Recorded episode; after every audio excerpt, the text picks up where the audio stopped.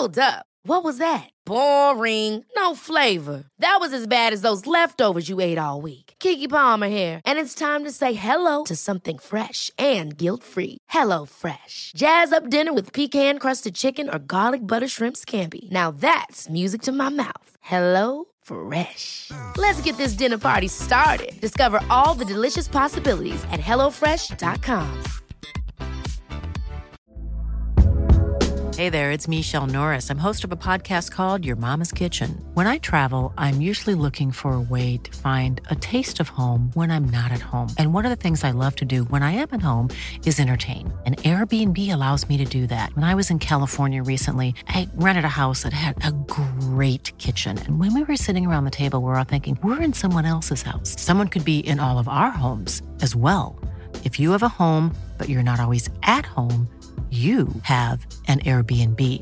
Your home might be worth more than you think. Find out how much at airbnb.com slash host. Hej och välkomna till Bögministeriet. Mitt namn är Robin Olsson och jag sitter här med Mårten Andersson, inte komikern. Nej, precis. Hej Robin. Hej. Och uh, Micke Kasanowicz. Inte komikern heller. Inte heller komikern. Sannolikt. Surprise, surprise. Surprise, hur mår ni? Bra. Bra. Mm. Jag kom ju från Norrköping Pride. Hur Micke? Var det? Berätta, jag var inte med. Det, det var fantastiskt faktiskt. Det var en intressant upplevelse. Mm, det var ju med på någonting som heter talkshow, eller hur? Mm. Vad var det? Micke, berätta. Som en prat, pratshow i bar, lite barmiljö. Oj, nu river Robin istället. Ja. En pratshow i barmiljö lite grann. Ja, men tänkte sig traditionellt, det finns en, en fåtölj och en soffa på scen. Och sen så satt vi där och satt några andra gäster. Och så pratade vi liksom om allt möjligt. Det var lite som våran podd faktiskt. Fast med så här en programledare. Och, mm. och så och, satt vad var det för typ av frågor ni fick? Uh, vi fick allt ifrån, alltså det blev mycket frågor om, om, om att vara bög och uh, sådär, och det var väl um, och det, uh, det gick så här, alltså vi, vi, fick, vi fick represent oss själva och uh, homosexualitet mycket, men det kändes ändå som att det, ibland när man är med om sådana där grejer så kan det ju vara att man representerar alla bögar, och så kände jag inte att det var, jag kände mm-mm. att det snarare var att vi, vi fick frågor om oss själva och, och så liksom. Och det som är så fint är att om man lyssnar via Acast så kan man se bilderna, för vi tog lite bilder och lite videos, bland annat från, jag tog en liten video från, och jag har dåligt samvete för nu kommer jag inte ihåg vad den drag queen som uppträdde hette. Candy Coven. Candy Coven. Uh, så var det. Uh, och uh, från hennes uppträdande i början när hon körde till Dark Horse. Mm.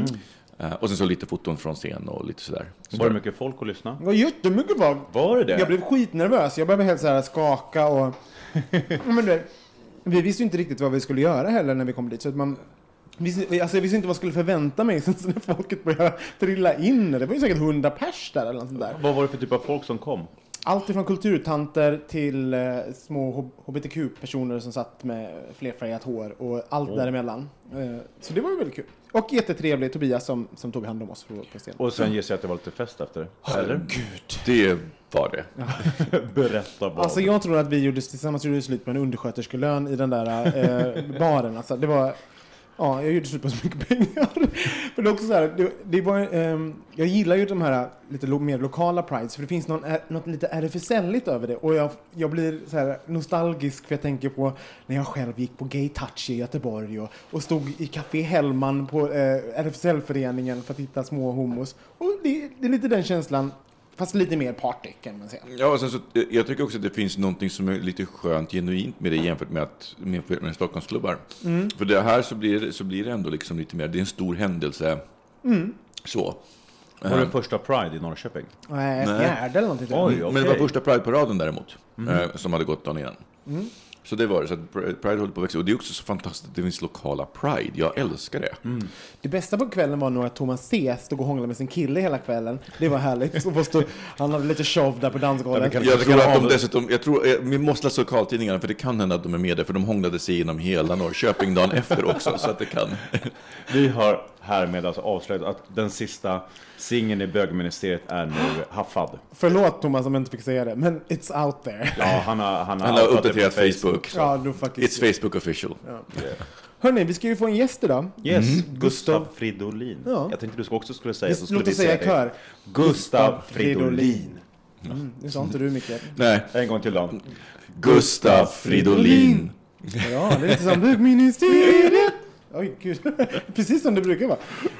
Um, ja, men det ska bli jättespännande. Vad, vad, vad har ni för bild av honom när ni, när ni tänker på Gustav Fridolin? Alltså det är så sjukt, för jag tycker att Miljöpartiet har en sån hög andel likable, eh, väldigt karismatiska och väldigt likable personer. Jag tänker Gustav Fridolin, Maria Wetterstrand, Åsa Romson, eh, Anders som har varit här, var Anders som är partisekreterare som har varit här. Alltså de har en väldigt hög andel. Skulle jag så här välja ett parti utefter personligheterna så mm. skulle de liksom ligga bland topp, så här, toppvalen. Jag, mm.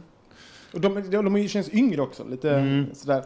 Hade träffat honom, men han ligger liksom... Oj, på... Oj, nu rapade jag. Hörde oh, välkommen ut. Mm, ja, men det är liksom... Han ligger på pluskontot. Mm.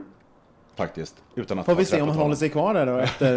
efter... Mm. Ja, jag, jag tycker också... Jag, jag, eh, jag blir stressad av honom för han är så ung och han har gjort så många saker. Han är like a Swedish Beyoncé. Ja, oh, gud. Han har för böcker. Och jobbat på tv och varit liksom undervisat eh, nere i Palestina och... Ja, men rätt. Så jag, så jag blev så här, herregud, vad har jag gjort med mitt liv? Han är en sån där person. Mm. Och nu har han familj och allt och ska bli, ja, kanske någon gång leda Sverige. Och så finns det ju också någon, någonting väldigt sympatiskt i att så här, han tackade nej till, till den här riksdagspensionen efter sitt första... Just det. Vilket är fyrahundra, över fyrahundratusen kronor. Mm. Och då var och, han tjugotre år. Och då var han tjugotre år. Och, det, och jag tycker att någonstans där så... Det, det gör, väcker väldigt mycket sympatier hos mig, därför att jag tycker inte att man ska vara proffspolitiker. Och det, ska, det har de ju också i Miljöpartiet. Det låter som vi bara proppar dem. Men, men, men, men ja, de har ju det att man inte ska sitta, att man inte ska sitta mer än tre mandatperioder. Eh, vilket är fantastiskt, tycker jag också. För att man ska, alltså det här med proffspolitiker, då får man ju de här slätstrukna som aldrig, som hela tiden så här, upp från banor gromas till att bli perfekta mm. varelser som så här... aldrig har varit med på en bild. Men jag måste säga det, vi har ju bara bjudit, vi har bjudit in några politiker. Fredrik Federley var här och vi har haft Robert, Anders, Hanna. Robert Hanna och Anders Wallner har varit här. Och jag måste säga att vi kanske är lite jäviga. Alltså att vi, vi, vi bjuder ju faktiskt in folk som på något sätt bidrar till homokampen. Mm. Och jag menar, och det är ju medvetet. Jag är inte jätteintresserad av att sitta här med Jimmy Åkesson eller någonting. Så att jag menar, om vi låter som att vi tycker om dem så är det så här, ja, det gör vi väl. För att de har bra åsikter. Så det här är inte, inte på något sätt kritiskt. Alltså sen kanske man ställer en kritisk fråga, men jag menar... Bara så ni vet, vi har inte den ambitionen. Det så... återstår att se. Ja, vi liksom... representerar helt enkelt inte dig. Nej, det är bara intressant att fråga personer som vi tycker det är gött. Um, ja, men, men vi, vi, vi tar in Gustav helt enkelt. Yes. Ja, topp. Bögministeriet, bögministeriet, bögministeriet, bögministeriet.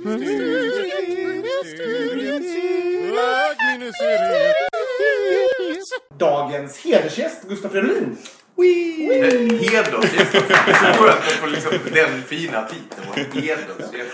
Och vi ska försöka leva upp till det under. Ja, och vi har även en liten åskådare. Vi har en liten fyra månaders valp som heter Fred. Fred, Fred. Och Klara. Klara. Klara, titta. Det var det. Och vem är Klara, Gustav? Klara jobbar hos oss så i språkrörsteamet. Så hon hänger med och ser till att jag hamnar på rätt ställen. Och när jag har sagt någonting alldeles fruktansvärt så kommer hon glidtackla mig från sidan här. Så ni har en massa rabalder, vi klipper bara bort det. On that note, hur långt innan du gör en sån här grej vet du vart du ska? Alltså har du liksom, har du varit fullspäckat hela dagen och sen så bara, nu ska du träffa ett gäng bögar på, eh, de är någonstans på runt Kungsholmen, eh, in i bilen. Upp liksom, bögar till dig. Jag har ingen aning om hur rätt det var. jag, kommer, jag kommer från en intervju med land, lantbruk och hit. Det, det känns ungefär samma grej. Eh, ungefär samma frågor gissar jag. Eh, Absolut. Ja. Men när vi åkte upp för hissarna, Gustav, så sa du att det blev en ganska sen kväll igår. Ja. Vi spelade in på måndagar, vi sände på fredagar. Men igår var det ju partiledardebatt. Eh, och det blev en ganska sen kväll efter det. Det blev det. Ja, var det skoj? Ja, det var riktigt roligt. Eh, vi har... Vi, vi har en rutin i samband med de här partiledardebatterna, för det är ju bara att erkänna att det inte är det, det, är inte det roligaste som kommer med det här jobbet, att man liksom ska stå och munhuggas med sju andra vuxna människor i två timmar. Eh, utan man behöver ha kul innan och efter. Så vi får käka gott och sen så innan och efteråt så eh, har det blivit... Säg. Karmen på Södra. Så vi är de enda som någonsin får boka bord på Karmen. Det är sant. Det finns alltså just efter partiledardebatterna så är det ett litet bord där det står reserverat på Karmen. Det händer aldrig annars på Karmen, tror jag. Det, var, det, det är nog enda tillfället jag är där numera. Men när man var yngre var man där jämt. Och det, det hade någon lyckats snappa upp när vi hade första partiledardebatten för två år sedan. Så då bokade de båda. Sen har vi fortsatt. Blev du, blev du tipsig? Ja, och sen så sen, sen, sen när Karmen stänger så blev det gröna jägaren. Oh. Verkligen, det är, riktigt, det, är, det är en bra bit från partiledardebatten. Jag tror att det är ganska bra för huvudet. Ja, även om eh, huvudvärken är då nu. Jag är lite imponerad. Du har liksom gått igenom alla de här sunkställena som jag spenderade mina... Eh, Ja, yngre år och var... Alla två. Ja, annars är väl Kungsholmen det stora liksom. Här finns ja, ju alla... Dovas. Men Dovas. Jag, jag tänkte just det, Robin, hängde inte du på Dovas? Jo, häng, hängdes. Det gör jag fortfarande. Ja. Jonnys. Nej, vad, är det någonting du rekommenderar? Nej, och det var ju bra då. Men det, jag, sen döpte de om sig till Starbar, men jag tror, jag tror de heter Jonnys igen. Starbar! Starbar ja. Ja, precis. Ja, att du vet det också. På kanten där. På, ja, ja, ja, ja. Där har jag varit full. Ja, ja. Blir det någon tid för dig att gå ut och festa? Du jobbar otroligt mycket, du har ett barn, du har, lever... Nej, det är inte så ofta. Inte, inte så ofta. Det är inte så ofta man, man kommer och känner sig lite trött på måndag morgonen. Men att få göra det någon gång ibland, och kanske särskilt efter en partiledardebatt, det känns... Helt. Vad är din drink of choice då när du går ut och svirar loss? Känner du att Carmen är stället med en lång drinklista? Vem vet, vem vet. Ni får ju bord uppenbarligen. Månadens öl var Karup, kan jag avslöja. Jag tror att, jag tror att det där stället, jag, jag har inte varit på Carmen ska jag säga, men det kan vara detsamma som, var det, var det Frankrike var när vi beställde en dry martini och fick eh, martini bianco. Ja, det är inte helt ovanligt. Det skulle hända samma sak där. Risken är nog påtaglig. Jag skulle också hålla mig till öl då. När jag kom hem igår eh, så ställde jag den, den lite försynta frågan till min fru. Lämnar du? Eh, och fick väldigt snabbt svaret nej. Eh, så att, det började ju med att vi gick till eh, förskolan, jag och Charlie. Eh, och Charlie, det blev ju ganska sen kväll för Charlie igår också. Och frun var med på debatten. Det känns alltid väldigt skönt att ha med någon som inte sysslar med, jobbar, älskar, pratar, tänker politik tjugofyra timmar om dygnet. Så ja. Hon var med och vår dotter var hos hennes syrra. Uh, och så, hade, så när vi hämtade, eller när Jenny sen hämtade henne efter debatten så hade hon inte sovit så bra. Så. Uh, hon, hade, hon var ganska grinig i morse. Ja. Så det var många konflikter om vilka byxor, vilken tröja... Men hur gör man? Hur gör man då? Vad är ditt tips? Om man har en, en unge som inte vill ta på sig, vad är ditt, vad är ditt tips? Vad gör du? För jag, jag pratade om det idag med en kollega och han hotar ju. Så säger, du får aldrig äta godis igen. Okej, okay, nu, nu bränner jag upp den här leksaken. Vad, vad gör du? Hot och muta. Det är ja. De två gyllene reglerna i all barnuppfostran. Nej, än så länge. Hon är ju två år, nio månader. Så nu, nu är det ju mycket... Att så länge det finns alternativ mm. så går det alltid. Ta ut, det, det en, oavsett vilka byxor börjar man ta på sig är de fel. Man tar mm. ut två par byxor och hon får välja mellan de två. Även om de är identiska så är det plötsligt rätt. Ja. Så att man måste bara komma ihåg det där. Okej, det är lite som att det kan nog använda på mig med. Jag vill dra, man tar ut två tröjor, jag får bara välja mellan dem. Då blir det ju... Illusionen av valfrihet.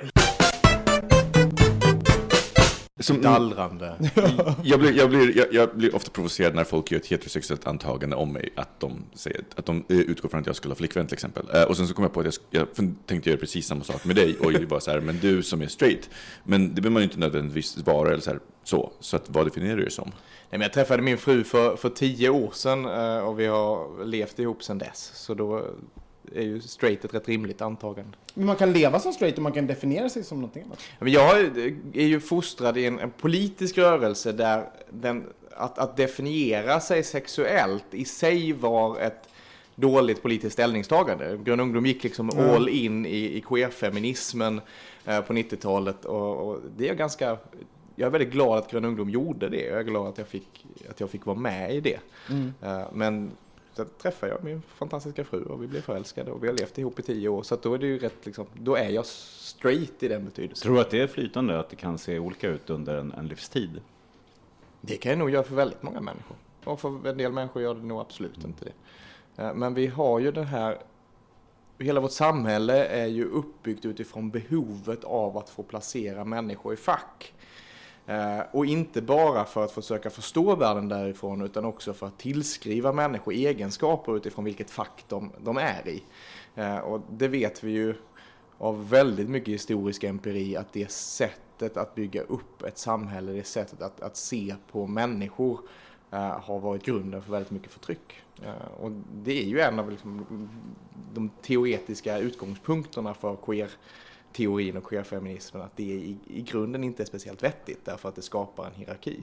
För det, eller det, norm. Jämför tankarna till en grej som jag precis läste av en eh, kille som bestämde sig för att approacha sin sexualitet lite mer som, som tjejer traditionellt gör. Det vill säga att det är mer okej att experimentera, eh, vilket det, det är liksom, om man ska generalisera, för tjejer än för killar. Eh, väldigt intressant artikel. Vi ska länka den i, i Acast för de som, som eh, vill läsa den. Eh, jätteintressant, och det, det bygger på det du säger helt enkelt. Att han upptäcker helt plötsligt att shit, eh, wow, det, det är sådana här känslor. Jag, jag kan faktiskt tycka att den här typen av killar är attraktiva och så vidare. Så det var en, en, han öppnade liksom en ask som han mm. inte hade gjort annars. Men nu, nu är vi inne och, sen, och tassar liksom i, i, i privatliv och sånt. Och när man är som eh, språkrör och vi befinner dig mycket i, i offentligheten. Hur jobbigt är det när folk håller på och frågar dig om, om ditt privatliv? Ja, men det, det är klart att det, det... Ibland går ju det där över gränsen. Och jag mm. tycker... Jag tycker mig vara ganska bra på att då säga nej, men det här är privat, det tänker jag inte snacka om. Uh, vilket ju plötsligt blir svårt i en fråga om, om, man, uh, om man får en fråga vilken sexualitet man har, vilken läggning, då, då, då kan man inte svara det. Nej. Vilket ju också säger något om vårt oerhörda behov av fack och mm. bestämningar i samhället. Just den frågan får man liksom inte passa på, för pass i sig ett svar. Uh, men i väldigt många andra frågor så kan man ju faktiskt säga det här är privat, det tänker jag inte snacka mm. om. Men jag har ju varit med om under... under mina år i, som offentlig person, som ju då inte i grunden varit någonting man valt. Med politiken blev det ju någonting som kommer med uppdraget, inte någonting man söker. Det är inte offentligheten man söker sig till, man söker sig till att få vara med i en rörelse för att förändra världen till det mm. bättre.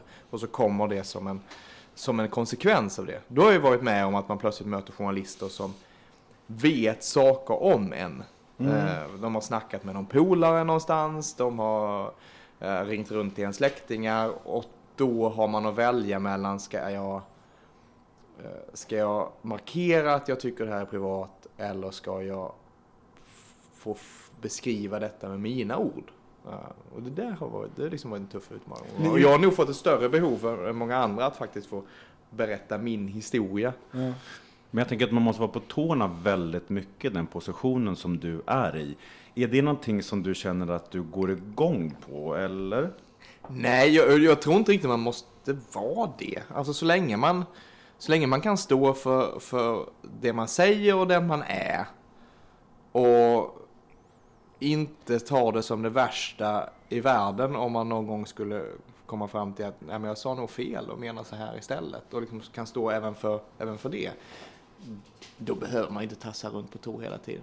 Jag är så nyfiken på varenda gång eh, jag har träffat en politiker, och jag har, det här för, första gången faktiskt jag träffar en eh, ja, du är språkrör, jag blir alltid förvirrad, språkrör och partiledare. Jag, vet, jag ska inte ställa frågan, men bara så du vet, när jag skrev och bara, fan språk, nu måste jag ta in det. Ja, skit i det. Men, eh, S V D lyckades tydligen inte heller igår med, och de har haft eh, trettio år på sig. Ja, och då undrar jag sånt så här, för det är, det är ju en... Um, Om jag, om jag ska säga, eh, till exempel, jag kan säga så här, jag, jag är ganska rolig ibland, och sen så kan jag vara eh, en, en, en bra vän, det här bra säk- saker. Men, men att säga så här, nej, jag är rätt person att, att vara med och leda det här landet, det skulle jag, det är, det, no, men det är jag bra på. Det är en sån stor sak. Nej, jag funderar på det. Hur vågar du? Sådär, det är inte jante sådär, men det är en stor grej. Och, ja, det är ju en jättestor, och det är klart att just nu jobbar vi ju mycket för att eh, faktiskt gå in i en regering om ett par månader.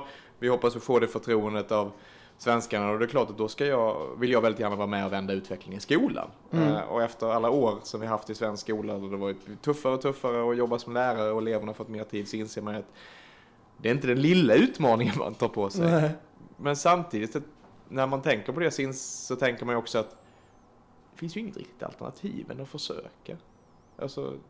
Har... Jo, att inte försöka. Jag försöker inte. Det är mitt alternativ. Så du har ju gjort ett jo, alternativ. Jo, men, men det är ju ändå det är ju ändå det som väldigt mycket kommer bestämma var, var är Sverige om tjugo år. Liksom. Vad är vi för typ av land?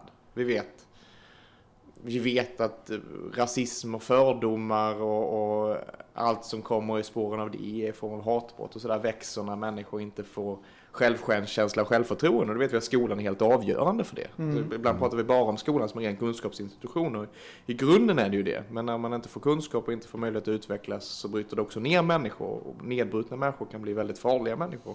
Och det är ett farligt samhälle. Och då är det klart att nej, men jag vill ju göra mitt för... gör något åt det. Alla har ett, ett ansvar helt enkelt. Ja. Till det. Jo, men jag tänker med den tron ändå, ändå som du går in med. Men vilka gånger tvivlar du och vad händer då? I vilka situationer kan du känna tvivel? Nej, men jag kan, jag kan eh, tvivla ibland flera gånger på en dag. Mm. Jag tänker, är jag rätt till det här eller borde jag gå tillbaka och undervisa heltid igen? Jag tror att man... Jag har tagit Danielsson som sa det där att utan tvivel är man inte klok. Jag, jag, jag tror väldigt mycket på det. Om man bara... Om man inte ibland funderar på, är det här rätt politiska modell, är det här rätt politisk lösning, kan det finnas en bättre lösning och till och med är jag rätt person. Om man inte ibland ställer sig inför de frågorna, då, då blir man nog till slut inte rätt person heller. Men jag, tänker, jag tänker också på, på det här, du var ju ung första gången som du var inne i politiken. Ehm, och just som du sa att man kan få frågor från journalister som man är oförberedd på och jag tänkte att hade jag varit för det var tjugo, tjugo nitton, nitton, nitton hade jag varit, hade jag varit nitton och liksom var, fått en förändring och plus att någon kommit fram och ställt här, en personlig fråga som jag inte ville svara på det hade, det hade ju så att säga, det hade kanske vänt min utveckling åt ett annat håll. Jag tror att jag kanske blivit mer sluten. Såg du att du blev att du blev behandlad på ett annat sätt av ja, men, journalister och så för att du var så ung än så här, andra riksdags... Jo, men det blev jag nog. Eh, på gott och ont. Men det fanns, det fanns en sån avgö- avgörande... Ganska liten skitgrej egentligen. Men den var ganska avgörande för mitt sätt att förhålla mig till det där.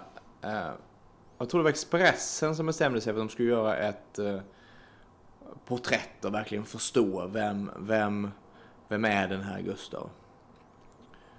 Och då... ringde de runt till varenda polare man hade och så hörde de talas om att jag på någon maskeradfest ute i sågen i Haninge där jag bodde hade, att den hade haft tema eh, horor och hallika och att jag varit utklädd till eh, rysk prostituerad, oerhört icke-P K såklart och, och ja, ni fattar eh, och eh, de ville ju ha bilder och insåg att på en sån fest tas det bilder även om det här måste varit innan mobilkamerornas tid så klart det finns foton någonstans. Och grävde enormt för att få tag på de här bilderna. Och, och det var inte så att jag... Men det, ja, det, värre saker kan man väl få om sig. Så det var liksom ingenting som gick runt med någon klump i magen om. Men när jag ändå öppnade den där tidningen när den väl kom och såg att de inte hade något foto mm. så var jag, blev förbannat glad över att jag har de polare jag har. Uh-huh. Att liksom ingen av dem kunde tänka sig att ens som en kul grej skicka över det där fotot till Expressen. Och det eh, den, den jag tror den, den skithändelsen men den har definierat eh, nog rätt mycket mitt, min relation till offentligheten. Jag vill vara den jag är, jag säger vad jag tycker, jag är öppen och jag eh, kan göra bort mig ibland med mina polare. Men jag vill ha polare som jag kan lita på att det stannar hos dem. Vi, vi, här kommer lite rövslickeri, men det är en bögpodd så det får du ta. Ja. Nej, men vi pratade innan om att det, när man, om man inte har träffat dig så du, du har en väldigt likable approach. Liksom så här. Och uh, nu har det förstörts. Men, och jag bara, får ni gå på någon charmkurs? Har du blivit tillsagd så här? Men den här sidan, Gustav, den är inte din bästa sida. Så ta, koll tillbaka det. Fram med den här sidan. Nej, nej, det är sånt. Det kanske vore en idé. Jag har en annan kollega, jag tror jag ska skicka på det. Nej, men och, och det är klart att man, man jag, jag tror framförallt nu under de här veckorna som man har framför sig med, med sjukt mycket stress och mycket springa mellan.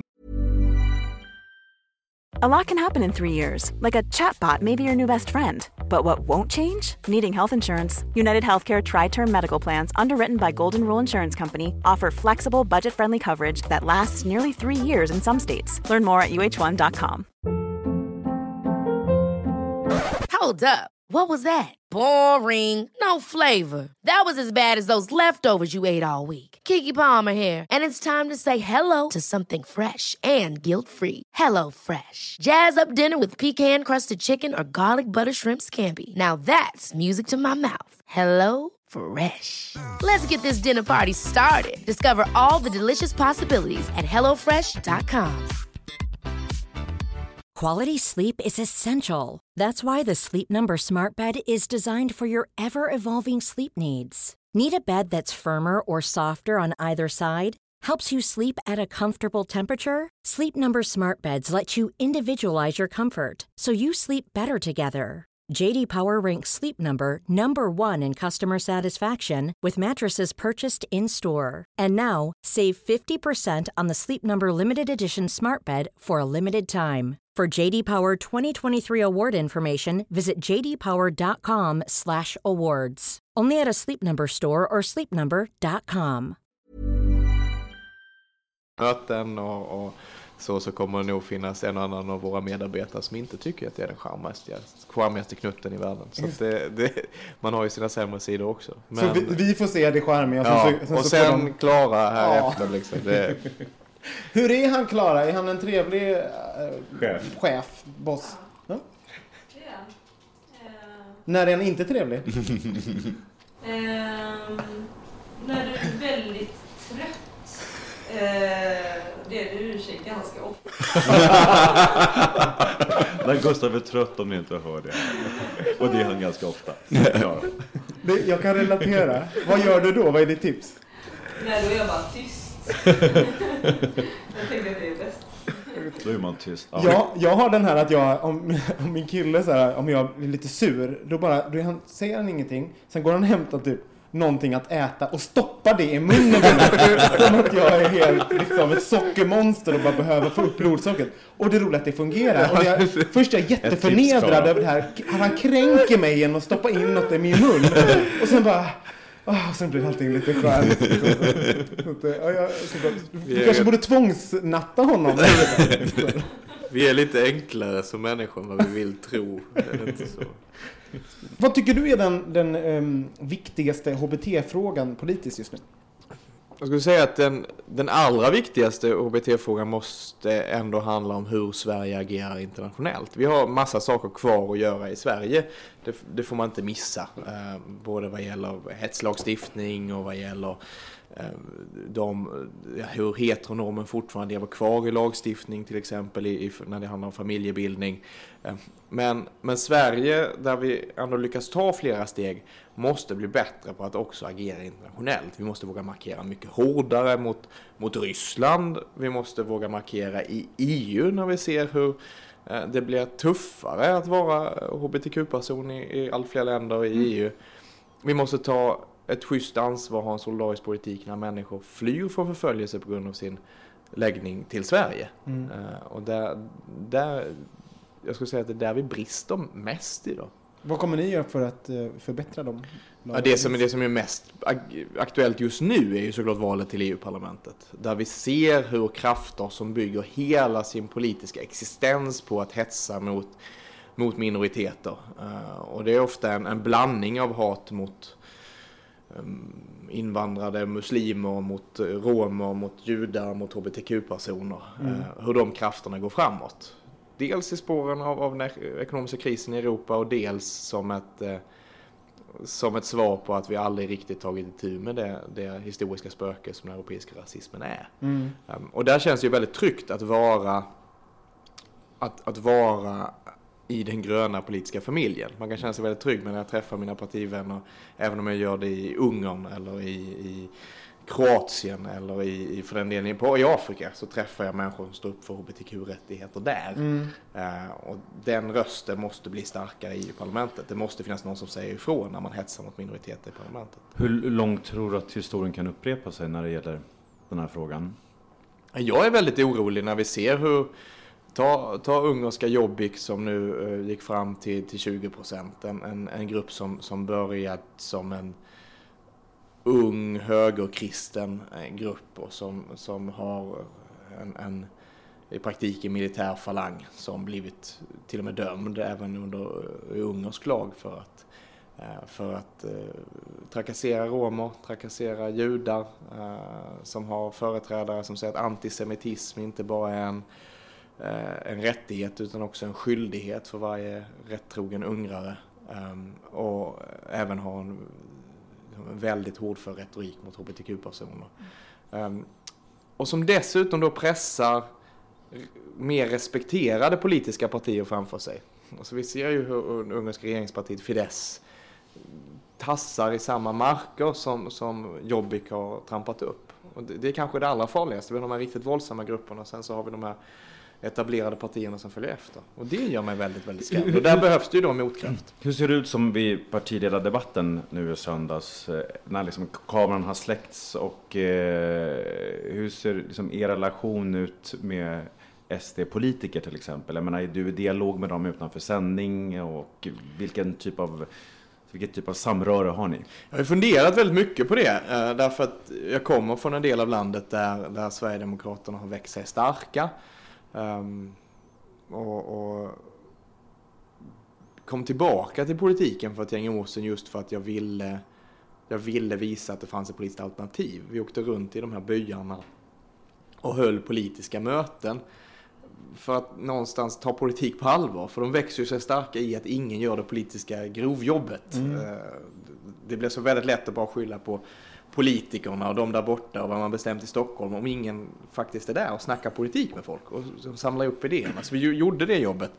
Och då har jag också funderat väldigt mycket, vad, vad kan jag göra för att kunna fortsätta göra det jobbet? Då skulle jag på något sätt inte respektera det val som människor i till exempel mina gamla hemtrakter har gjort genom att inte visa respekt för deras representanter. Då finns ju ingen anledning för dem att lyssna på mig.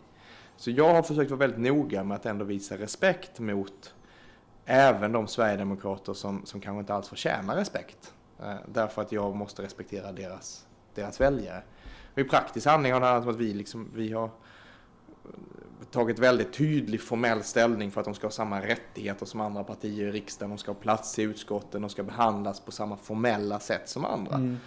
Och det blir också lätt för oss att ta det, för ingen misstänkliggör oss för att, så att säga, springa åt deras håll. För mig så, så blir det inte väldigt sant, för att jag, jag kände ju själv, jag utgår från att jag ska själv, själv ha så svårt för det, men det är, äh, jag hörde en TED-talk med... Fast en... det är en demokratisk fråga. Så du menar, ja, du, na, ja, du, nej, ja, nej, så här. Jag, ja, ja, man måste respektera, men, men det är en sak, det är en sak att, kunna göra, att kunna göra det och kunna göra det fullt ut. Och mm. jag tänker på en TED-talk som jag såg som, som fick mig att inse vad, vad mitt problem var.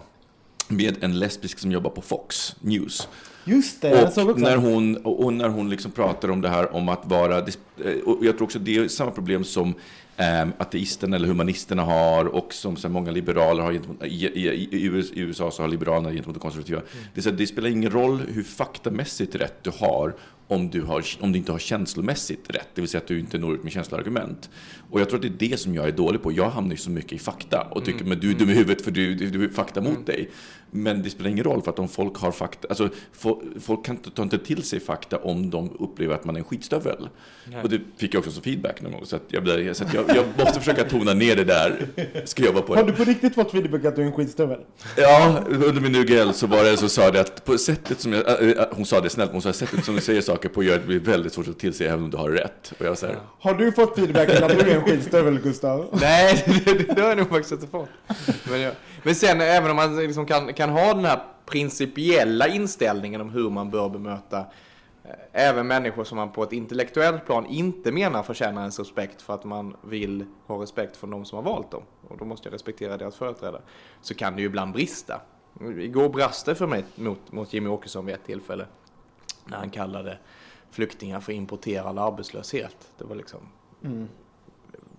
Precis pratat med en av våra ledamöter som kommer från flyktinglägren i... i och varit nere och besökt flyktinglägren på turkisk-syriska gränsen liksom, och fått hennes bilder från därifrån och sen höra honom resonera. Så då, jag, blev, jag blev skitförbannad, röt till och betedde mig på något sätt egentligen illa i studion. Men då, då vet jag att Jimmy Åkesson vet att det är ärligt och uppriktigt menat från min sida. Att det inte är spelat, det är inte förberett, jag har inte tänkt att jag ska bli förbannad. Jag blir sådär lite skäms lite grann för att jag blir så förbannad, inser att jag tappar möjligheterna att kunna prata med en del av dem som, har, som, som gillar honom och som jag egentligen skulle vilja nå. Mm. Men det kom från hjärtat, det fanns ingen sätt jag kunde stoppa det. Liksom. Men, och då, och då blev det också mer, då blev det mer okej någonstans. Men du måste ju säga efteråt när det är klart då, att du bara tänkte så här, tänk, eller, eller tänker du då, fan jag skulle inte mm. Mm. Liksom, mm. lose det där. Mm. Ja. I någon mån förlorar man ju argumentationen där. Även om jag i det läget säkert fick en massa applåder från, från människor som känner likadant som mig, mm. så förlorar jag ju möjligheten att kunna snacka med de som har gått och röstat på honom mm. och, och få dem att lyssna på mig runt varför det inte är ett vettigt alternativ. Jag, jag är lite intresserad för um, det här med smittskyddslagen. Um, Det, det finns ju råder ju nu en informationsplikt för mm. H I V-positiva när det kommer till sex.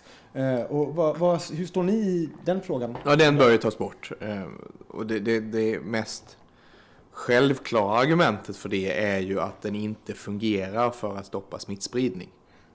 Den fungerar inte för att det innebär att folk drar sig från att, att testa sig.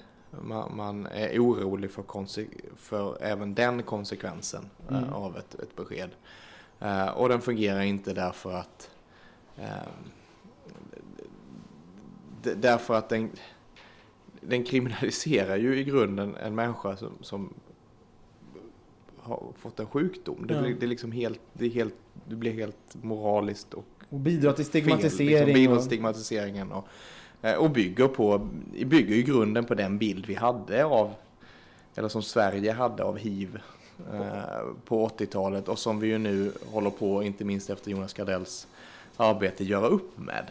Vad tror du? Vad ser du för utsikter för att faktiskt oh, det tror jag. Jag, tror att, jag tror att det kommer att förändras, men, men det är klart att vi har ju vi har ju en regering nu som har ett eh, parti som styr över sjukvårdsfrågorna mm. eh, som ju eh, har som en av sina bärande idéer att värna heteronormen. Mm. Eh, Det stod på deras valaffischer på vägen hit. Alltså, familjens röst. Och det, det vet ju alla att det är inte alla familjer man syftar på då. Utan det är liksom kärnfamiljen och heterofamiljen. Uh, och jag har svårt att se uh, att det är den regeringen och de ministrarna som kommer att lägga fram en sån proposition. Mm. Ja, men på samma sätt som alla andra kamper som de har fört har varit mot väderkvarnar, så ska vi väl se till att det här också var det. Hem till Sundsvall. um, jag har lite, så här, jag har lite, sna, lite snabba frågor här mm. som är nu, nu blir det lite privat, fast mm. det är inget snuskigt så du kan snabba. Vi kanske tolkar det snuskigt, men det är våran fantasi. Uh, vad är du rädd för? Vad är jag rädd för? Och du får inte säga en, högervindar i Europa. Nej, men, nej, men, nej, men det är ju... Jo, men jag, jag är rädd för att min eh, dotter, för att hon har mitt namn, inte ska... F- Ska, att man tillskriver henne en massa åsikter och uppfattningar och, och attityder och, och idéer som hon inte får hitta själv. Mm. Det är en sån där sak jag tänker mycket på. Favorit-tv-program och varför? Just nu är det faktiskt Bron. Nu är vi inne i andra säsongen, Bron. Just det. Jag är, vi, vi tittar aldrig på de här tv-serierna som handlar om det politiska livet, House of Cards, de som alla andra tittar oh, på. Åh, du måste du, den fantastiska. Ja, alla andra på jobbet gör det och jag tycker att det är skittråkigt. Jag hade dött och hålla på hela dagen med politik och sen titta på något. Däremot så liksom mitt, mitt eh, skämskudde eh, intresse har ju varit för riktigt hjärndöda tv-serier, typ Big Bang Theory eller... eller eh, Two and a half men. Mm. Och så här, dåliga svenska kriminaldeckare som så här, Beck-filmer. Jag har sett allihopa. Jag kan till och med skilja dem åt. Oh God, det där är typ en superkraft. Ja, det, men det, det, det. Och nu så dyker det upp en, en svensk tv-serie eh, som dessutom får någon minnas att man hade dansk tv när man växte upp, som är så här kriminalare och bra. Mm. Det var skithäftigt. Men de... Bron är, ja, jag har fastnat. Det ska göras i, det ska göras i amerikansk tappning med Mexiko. Ja, men de har ju oh. sålt den överallt. Jag jobbar ju på bolaget som producerade, så tack så mycket för att du gillar det. Eller med koncernen. Men, kommer det en tredje säsong? Det, jag kan inget säga. Men jag måste tipsa dig då om någonting riktigt queert. RuPaul's Drag Race, Gustav Fridolin. Gå nu, nu går du hem och köper den på iTunes. Man kan inte ladda ner. Eller, och allt vad det är. Men RuPaul's Drag Race, på riktigt, det är som Top Model fast för drag queens. Det kan vara en, en, TV, att program det låter ditt... väldigt bra. Ja. Det ska jag titta på. Det kommer förändra ditt ja. liv. Du kommer ja. bli dragqueen. Du kommer den enda dragqueen. Och liksom. Din fru kommer också bli det. Ja. Vad skrattar du åt? Ja, Two and a half men. Det har jag ju redan avslöjat. Så att... så. Vad gör dig nervös? Vad som gör mig nervös? Ja, men jag... Ja, men, det, det, jo, men just nu när man precis kommit ut från en partiledardebatt, det är klart att det här med att man, man inser att idag så kommer... Jag skiter i vad tyckarna i tidningen skriver om mig, men, men en massa hederliga människor runt om i Sverige som gått in och engagerat sig i Miljöpartiet, de kommer behöva försvara det jag sagt. Och så. Mm. Det kan jag, men det är liksom så här, det vill jag inte tänka för mycket på när jag väl ska göra det, för det kan jag mig nervös. Men gör du det då? Tänker du på det ändå? Ja, uppenbarligen. Jag har återkommit till det tre gånger i en podd. Har du homovänner? Ja. Ja, men vadå, det är inte självklart. Man kan, man kan ha principiellt... Eh... Man kan ha principiella homovänner. Ja, nej, men jag tycker att eh, alla är lika värda och så vidare och så vidare. Men man kanske inte umgås nära med homosexuella. Jo, jo men det gör jag. Mm, topp. Eh, sen har du ett smeknamn. Om du inte har haft det, har det nu, har du haft det någon gång? Ja. Vad är det? Kapsylen.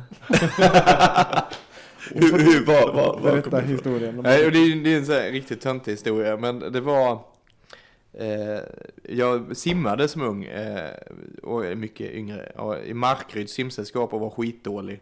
Men jag var ganska bra på att eh, samla kapsyler istället. Det var liksom där, t- tidigt typ innan tonåren. eh, Och fick inget smeknamn om det då. Men däremot så här fem år senare eller tio år senare i någon intervju så är någon som grävt fram min, min gamla simtränare som såklart avslöjar det. Då börjar det här smeknamnet växa upp. Och det kan fortfarande hända att folk liksom vill göra mig lite mindre inför ett möte eller så. Det är ju kapsylen kommer. Det är användbart också om du ska bli dragqueen. Då är det uppenbarligen någonting med kapsyl som du ska ha i ditt namn. Ja, när ja, du bygger ditt dragqueen-namn. Ja, ja, ja. Bra. För kom, men kom ihåg, man tar inte sitt drag, man får man ska det. Få. Ja. Härmed heter du Kapsylia. Kapsylia. Kapsylia. Toppen.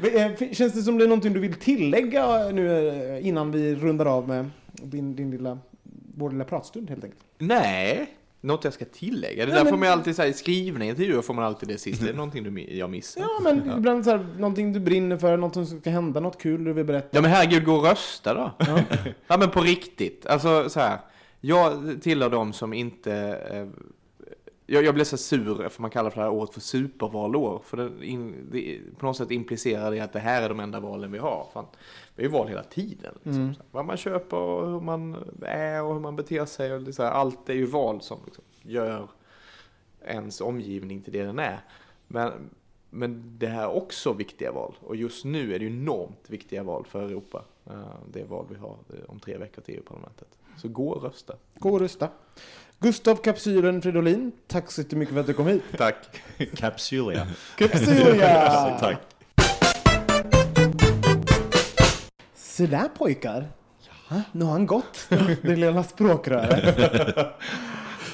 Fick jag med sig röret? Ja, men han, gud, oh gud, vi glömde, jag glömde ju... Eh, han, käk, gud, han käkar lakrits. Han kastade sig på lakritskålen. Det känns som att hans sekreterare inte hade gett honom så mycket att äta däremellan intervjuerna. För han hade... När jag mötte honom här nere ja. Så var han väldigt dämpad. Han hälsade väldigt artigt och mm. väldigt trevligt. Och liksom en stadig blick och ett fast handslag. Men han såg ju lite trött ut. Ja, han... Och så kom vi in i hissen. Och så sa jag, hur kändes partiledardebatten? Han bara, tack då... så mycket för frågan, jag har svarat på hela dagen. Exakt, och då så, så sa han, ja det blev, det blev ju en, jag vet inte om han sa stänkare eller någonting. Men plötsligt förklarades hans röda ögon väldigt tydligt. Det tog vi också upp sen i samtalet.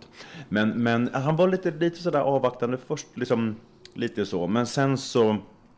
En bit in så kändes det verkligen som att han lättade och... Ja, och han hade ju som sagt, han hade ju som sagt varit, varit ute igår. Så jag kan förstå om han var ja. lite, han var lite trött. Men sen eh, jag, jag tyckte inte han verkade så trött faktiskt. Nej, men han, han, han det lättade ju under tiden. Mm. Men jag tänker om man gör han är en... ganska söt. Söt ja. Ja, jag, jag bara jag har inte jag har inte liksom inte Micke nickar också kan vi säga. Men jag har inte jag har inte så här, tänkt på Gustavs um, sexappeal, men han är ju ganska menar, han är han hade nog gått hem på bögklubban om man säger så. Ja ja ja, det, det hade han ju såklart gjort. Och han är ju en sån där som som är twink väldigt länge. Han är ändå mm. trettio nu eller var han trettioett. Mm. Han skulle ju fortfarande, jag skulle nog räkna honom som en twink. Mm, han har ju det twink-utseendet verkligen. Mm. Jag måste faktiskt säga, jag tyckte vi, vi var stelare än vad han var. Han bara, ja, mm. ah, let's do this för åttonde gången.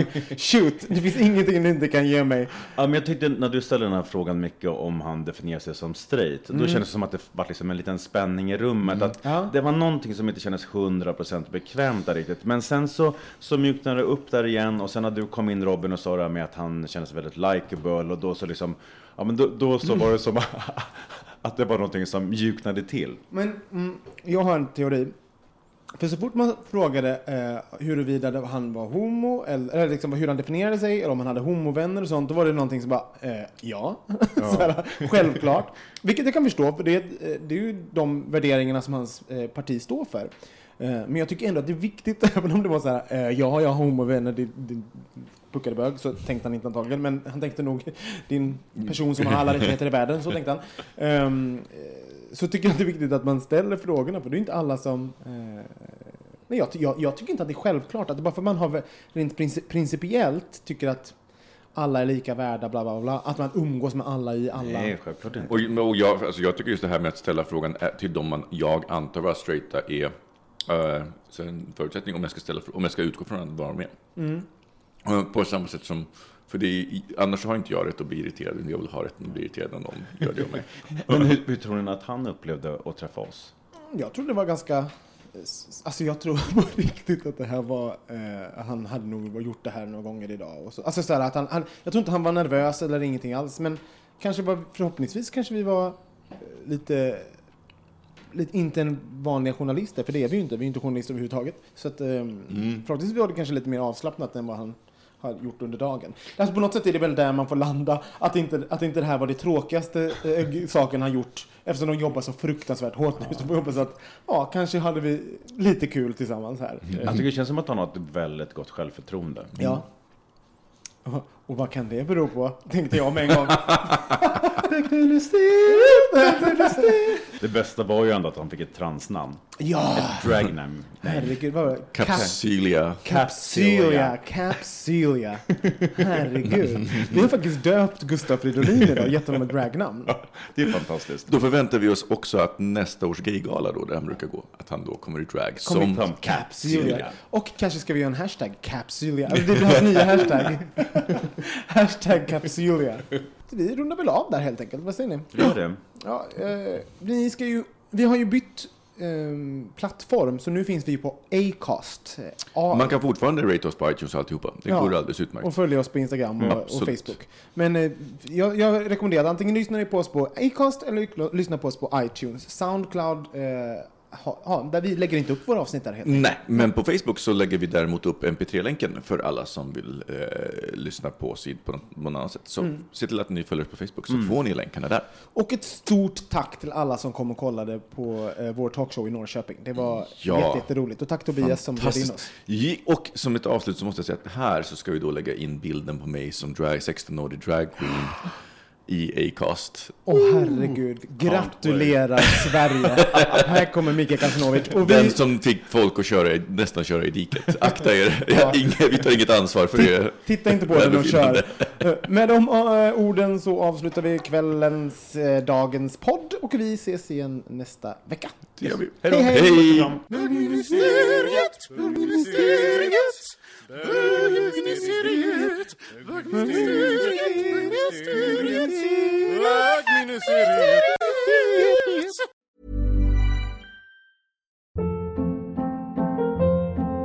Hold up. What was that? Boring. No flavor. That was as bad as those leftovers you ate all week. Keke Palmer here. And it's time to say hello to something fresh and guilt-free. Hello Fresh. Jazz up dinner with pecan-crusted chicken or garlic butter shrimp scampi. Now that's music to my mouth. Hello Fresh. Let's get this dinner party started. Discover all the delicious possibilities at hello fresh dot com.